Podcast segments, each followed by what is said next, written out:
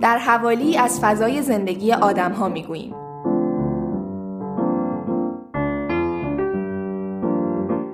حوالی خوابگاه را می شنویم.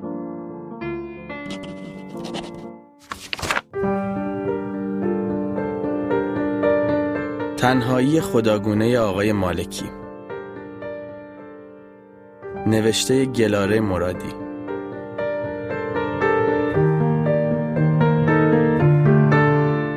تقدیم به تمام لحظاتی که با ارواح حرف زده ایم، چای خورده ایم و تصمیم های مهم گرفته ایم.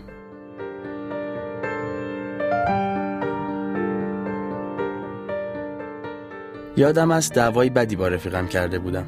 فردای روز دعوا بعد از آن یک لحظه بعد از بیدار شدن که آدم چیزی از دیروز و پریروز و باقی روزها یادش نمی آید دعوای دیشبم یادم آمد از خشم به خودم پیچیدم و توی مغزم هزار کلمه نگفتم را چرخاندم. بلند شدم و شروع کردم راه رفتن و دعوا کردن و گفتن حرفهایی نگفتم توی هوا. برای خیال همان دوستم که آنجا نبود و نمیشنید. توی راهرو و حال و آشپزخانه راه می‌رفتم و برایش شرح می‌دادم که چرا از دستش عصبانی هستم. تنها بودم. برای همین هم می توانستم با خیال دوستم بلند حرف بزنم. سرش داد بزنم وسط حرف خودم و خودش بپرم و برایش چای بریزم. بله میز را نگاه کردم و دیدم برای او هم چای ریختم. آنقدر حضورش را واقعی تصور کرده بودم که دوتا لیوان آورده بودم سر میز. قبلا جای شنیده بودم که می‌گفتند لازم نیست برای حرف زدن با خودت نگران خودت شوی. نگرانی برای وقتی است که جواب هم بشنوی. و من شنیده بودم. اما آقای مالکی اینطور فکر نمی کرد. به من گفت لازم نیست نگران خودم باشم و این طبیعی است که کسی بخواهد در تنهایی با خودش بلند بلند حرف بزند. می گفت خودش هم اتفاقا بیشتر روزش را با فکر کردن و بلند حرف زدن با خودش می گذراند. می گفت شغلش طوری است که بیشتر اوقات روز تنهاست و باید با خودش و با ارواح خوش بگذراند. برای خودش دمنوش یا نسکافه درست می کند، در را می بندد، صدای موسیقی را، صدای همه چیز را قطع می کند و می نشیند پشت میز و فکرهایش را مثل تار و پود پارچه به هم می بافد. فکرهایی مثل دور بودن از مادرش، ازدواج آیندهش و زندگی پسرش. بعد هم پارچه را تا می کند و می‌گذارد توی یکی از کموتها توی یکی از آنهایی که نقاشی دختر دلربایی را هم روی یکی از دیواره های تویش چسبانده است. می‌گوید این کار را پر کردن زمانهای باطل عمرش نمی‌داند. برایش مثل کاری است که باید انجامش دهد. مثل اینکه برود بازار تا برای سال بعد خوابگاه ملافه بخرد یا مثل اینکه حواسش باشد که همه کرایهشان را به موقع بپردازند. آقای مالکی مالک خوابگاه مردانه امید نیست اما پنج سال است که مدیر و همه کاره آنجاست. صاحب خوابگاه با او رفیق است و اختیار کامل خوابگاه را دست او داده است و دخالتی در کارهایش نمی کند. در کانکس سفیدی در حیات خوابگاه امید تنها زندگی و کار می کند. اتاقی که همه اجزای آن انگار که خطکش گذاشته باشیم مرتب کنار هم چیده شدهاند. سی و شش هفت ساله است و اهل مرند. می‌گوید نگهبان باقی در شهر خودش بوده است و بعد هم راننده مینیبوس های دانشگاه و الان هم مدیر خوابگاه امید. رانندگی مینیبوس را دوست داشت چون تفریحایش را هم با خودش داشت. بالاخره با دانشگاه اردو می‌رفتند و او هم سر همین تفریحات سفری گیرش میآمد. اما اینجا باید دو شیفت کار کند و تمام 24 ساعت را تنها توی همان کانکس بگذراند. تفریحهایش خلاصه شده در پنج روز مرخصی که بعد از 45 روز کار می‌تواند داشته باشد. می‌گوید تمام مرخصی ها را می‌رود شهرش به دیدن مادر و چهار برادر و چهار خواهرش و نیما. نیما حاصل به قول خودش ناخداگاه ازدواجی است که بعد از ده ماه به صورت زمینی و بعد از ده سال به صورت رسمی به جدایی کشید. می‌گوید با اینکه در آن پنج روز مادرش را می‌بیند و انرژیش مضاعف می شود استراب خوابگاه را هم دارد. وقتی مرخصی می رود روز اول همه خوابگاه جشن می گیرد ولی بعد از یک روز همه به هم میپرند. هر وقت هم که برمیگردد همه چیز به هم ریخته است و چند روز طول می کشد که به اختلافات رسیدگی کند. می‌گوید اینجا مهد کودک امید است. خوابگاه نیست. مردهای گنده با هم دعوا می‌کنند و به او شکایت می‌کنند که فلانی بستنی مرا خورد و فلانی مربای مرا برداشت و فلانی لباس مرا کثیف کرد.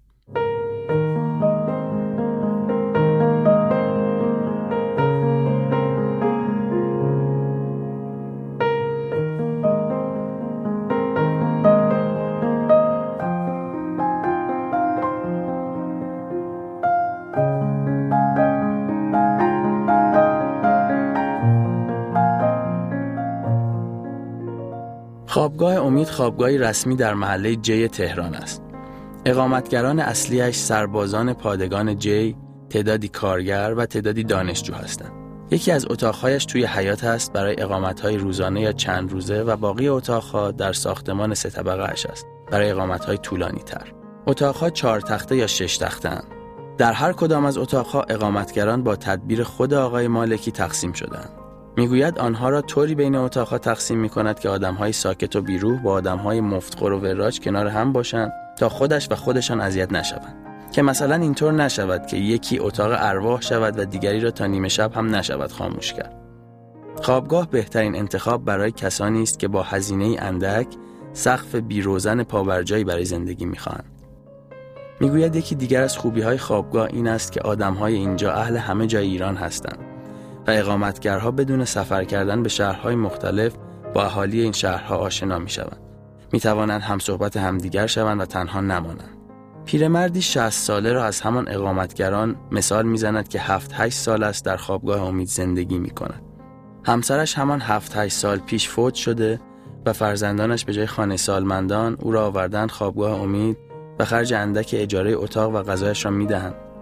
می‌گوید به جای اینکه در خانه این جغد تنها بماند و به در و دیوار نگاه کند آمده از خوابگاه تا با اهل فرنگای مختلف دمخور شود و حوصلهاش سر نرود می‌گوید اینجور آدمها خوابگاه برایشان کافی است و سال به سال هم از خوابگاه بیرون نمی‌روند مگر در چهارشنبه سوری ها که تا نیمه شب در کوچه و محله آتش روشن می کنند و موسیقی می‌گذارند و ترقه بازی می کنند.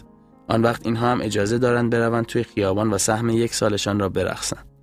این اجازه را در خوابگاه ندارند نه می توانند صدای موسیقی را بلند کنند و نه تا نیمه شب بیدار بمانند. ساعت خاموشی یازده و نیم شب است و بعد از این ساعت فقط می توانند توی تختهایشان ولو شوند. نمی توانند توی اتاق خودشان یا راهروها راه بروند و نمی توانند موسیقی هایشان را با صدای بلند پخش کنند. می‌گوید اگر قرار باشد یکی آهنگ کردی بگذارد و یکی آذری و یکی لوری اینجا کافه سوسن می شود.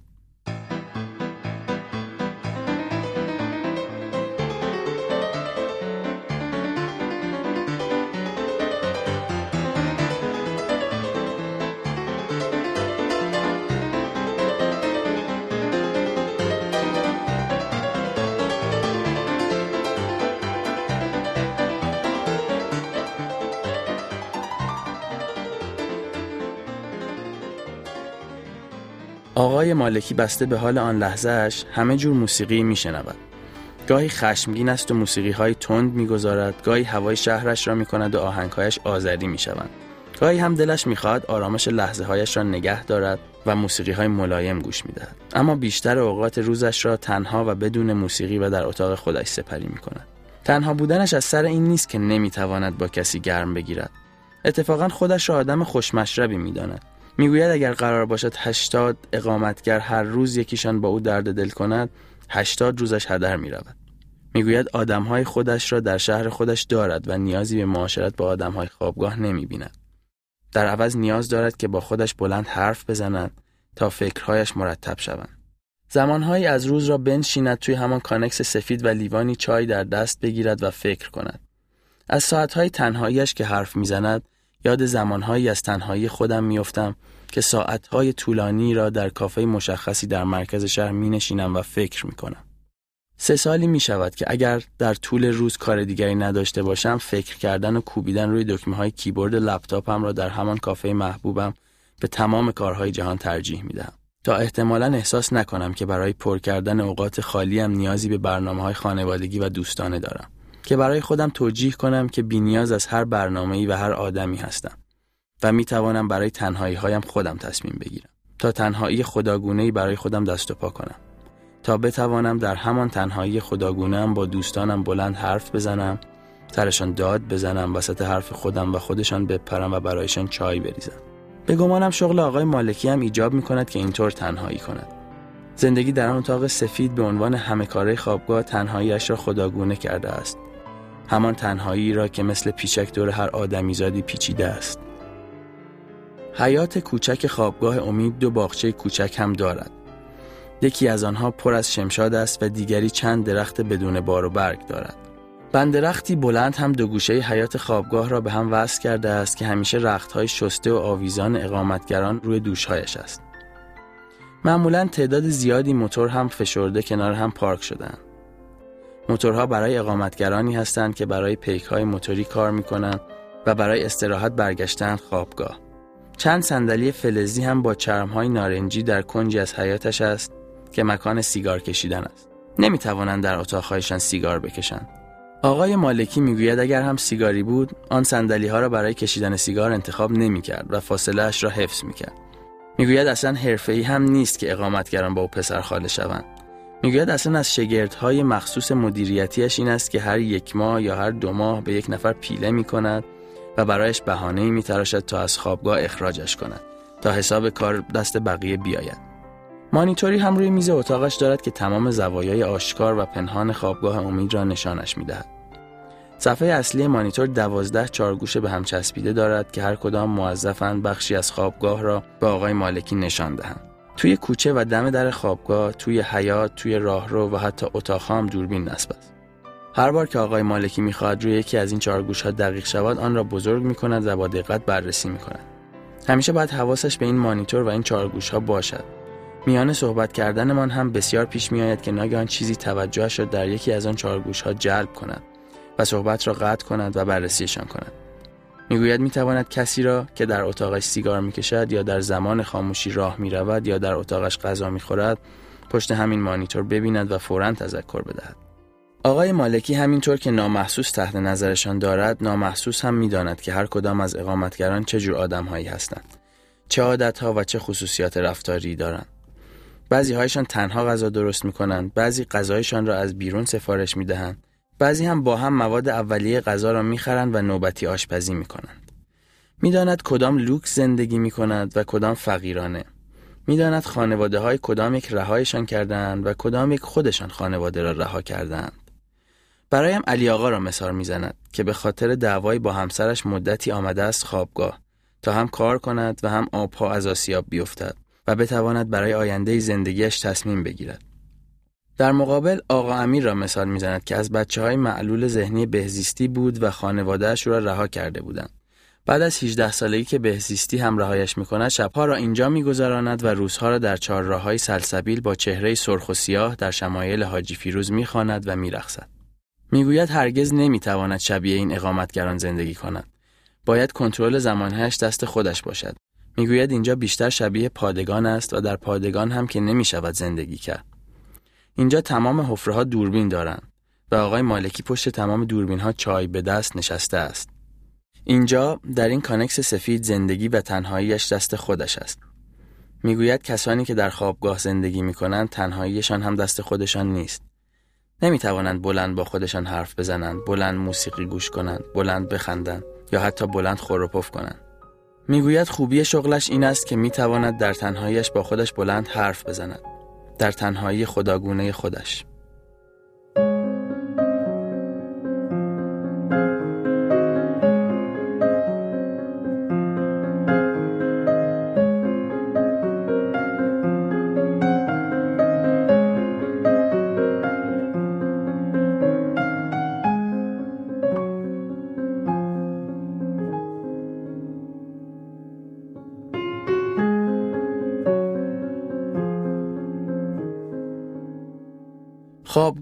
امید به جز آقای مالکی یک مسئول تبلیغات و یک مسئول خدمات هم دارد.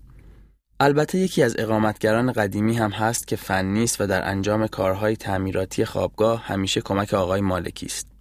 به پاس این خدمتش هم می‌تواند کرایهش را قسطی یا دیر و زود تصویه کند. آقای مالکی می‌گوید سمت خودش را بیشتر از باقی مسئولیت های خوابگاه دوست دارد. می‌گوید خوبی سمتش این است که اگر نباشد کارها لنگ میمانند. کسی صاحب اختیارش نیست و حضورش در خوابگاه مهم است. می‌گوید حقوقش هم خوب است و اگر بخواهد در آینده دوباره خانواده ای تشکیل دهد از الان می‌تواند پول جمع کند و جلو بیفتد. دلش می‌خواهد همسر آیندهش هم شغل خوبی داشته باشد. می‌گوید مشکل اصلی ازدواج اولش این بود که همسرش همیشه می‌خواست حرف خودش را به کرسی بنشاند. همسر آیندهش باید مانند اقامتگران از او حساب ببرد. میخندد. حرفش را پس می‌گیرد. می‌گوید باید حرف مشترک داشته باشند. می‌خواهد در زندگی مشترک آیندهش همگاهی بتواند فقط برای خودش برنامه هایی بریزد و تصمیم هایی بگیرد. می‌خواهد بتواند تنها چای خوردنهایش را هم داشته باشد. آقای مالکی را از طریق یکی از تراکت های کف ترمینال پیدا کردم که بعدا فهمیدم مسئول تبلیغات خوابگاه آنها را روی آسفالت ترمینال آزادی و ایستگاه راهن میچسباند. رویش نوشته بود خوابگاه مردانه و زیرش هم یک شماره موبایل. خوش اقبال بودم که در آن لحظه به خصوص که شمارهش را گرفتم موبایل خوابگاه را خاموش نکرده بود. می‌گوید وقتی خوابگاه تخت اضافی نداشته باشد نمی‌تواند جواب زنگ های این تلفن را بدهد. ممکن است کسی که زنگ می‌زند خیلی نیازمند تخت باشد و شرمنده شود. می‌گوید ممکن است مثلا پدری برای پسر ترک کردهش تخت بخواهد. تنهایی اعتیاد میآورد و اعتیاد تنهایی و خانواده هایی که توانایی مراقبت از ترک کرده ها یا همراهی کردنشان را ندارند میآورندشان اینجا. بالاخره اینجا آدم های مختلف را می‌بینند و سرشان گرم می شود. می‌گوید اگر اینها زنگ بزنند و تخت بخواهند نمی‌تواند نه بگوید. می‌گوید دلرحم است و خیلی وقتها از سختگیری هایش به اقامت کردن غمگین هم می شود. ماجرای روزی را تعریف می کند که یکی از همین مردان کرایه چند ماهش را پرداخت نکرده بود و آقای مالکی هم مجبور شده بود در نیمه شب زمستان بیرون نگهش دارد. هر کدام از اقامتگران به جای کلید شماره‌ای برای ورود دارند که آن را روی دکمه هایی که روی در اصلی خوابگاه نصب شدهاند وارد می کنند و می توانند داخل شوند. آن شب آقای مالکی شماره ورود آن مرد را باطل کرده بود و نمیگذاشت وارد خوابگاه شود. تا اینکه هم آمد و کرایه را حساب کرد و توانست بیاید داخل. از روزهای سخت خوابگاه که می‌گوید به چنین روزهایی اشاره می کند. می‌گوید به هر حال همه ما در دایره قرار داریم که نامش انسانیت است و برای اینکه مدیر شایسته تری باشد گاهی مجبور می شود پایش را از این دایره بیرون بگذارد. راستش آقای مالکی نزدیکترین تصویر من به خدایی است که در کتابهای دینی مدرسه بهمان شناساندهاند. او هم احتمالا گاهی برای مدیریت از اقامتگرانش کمک می‌گیرد. احتمالا مانیتوری چند میلیارد تکهی هم روی میزش دارد و هر بار که می‌خواهد روی یکی از تکه ها دقیق تر شود آن را بزرگتر می کند و با دقت بررسی می کند. هر یکی دو ماه یک نفر را انتخاب می کند و به هر بهانه اخراجش می کند تا حساب کار دست باقیمان بیاید. تصور کنید در اوقات خالیش برای خودش دمنوش نسکافه درست می کند، در را می بندد، صدای موسیقی را، صدای همه چیز را قطع می کند و می نشیند پشت میز و فکرهایش را مثل تار و پود پارچه به هم می بافد. احتمالا او همین کار را پر کردن زمانهای باطل عمرش نمی‌داند و آن را مثل کاری که باید انجامش می دهد. تنهاست اما تنهاییش خداگونه است. بالاخره شغلش طوری است که باید با خودش و با ارواح خوش بگذراند.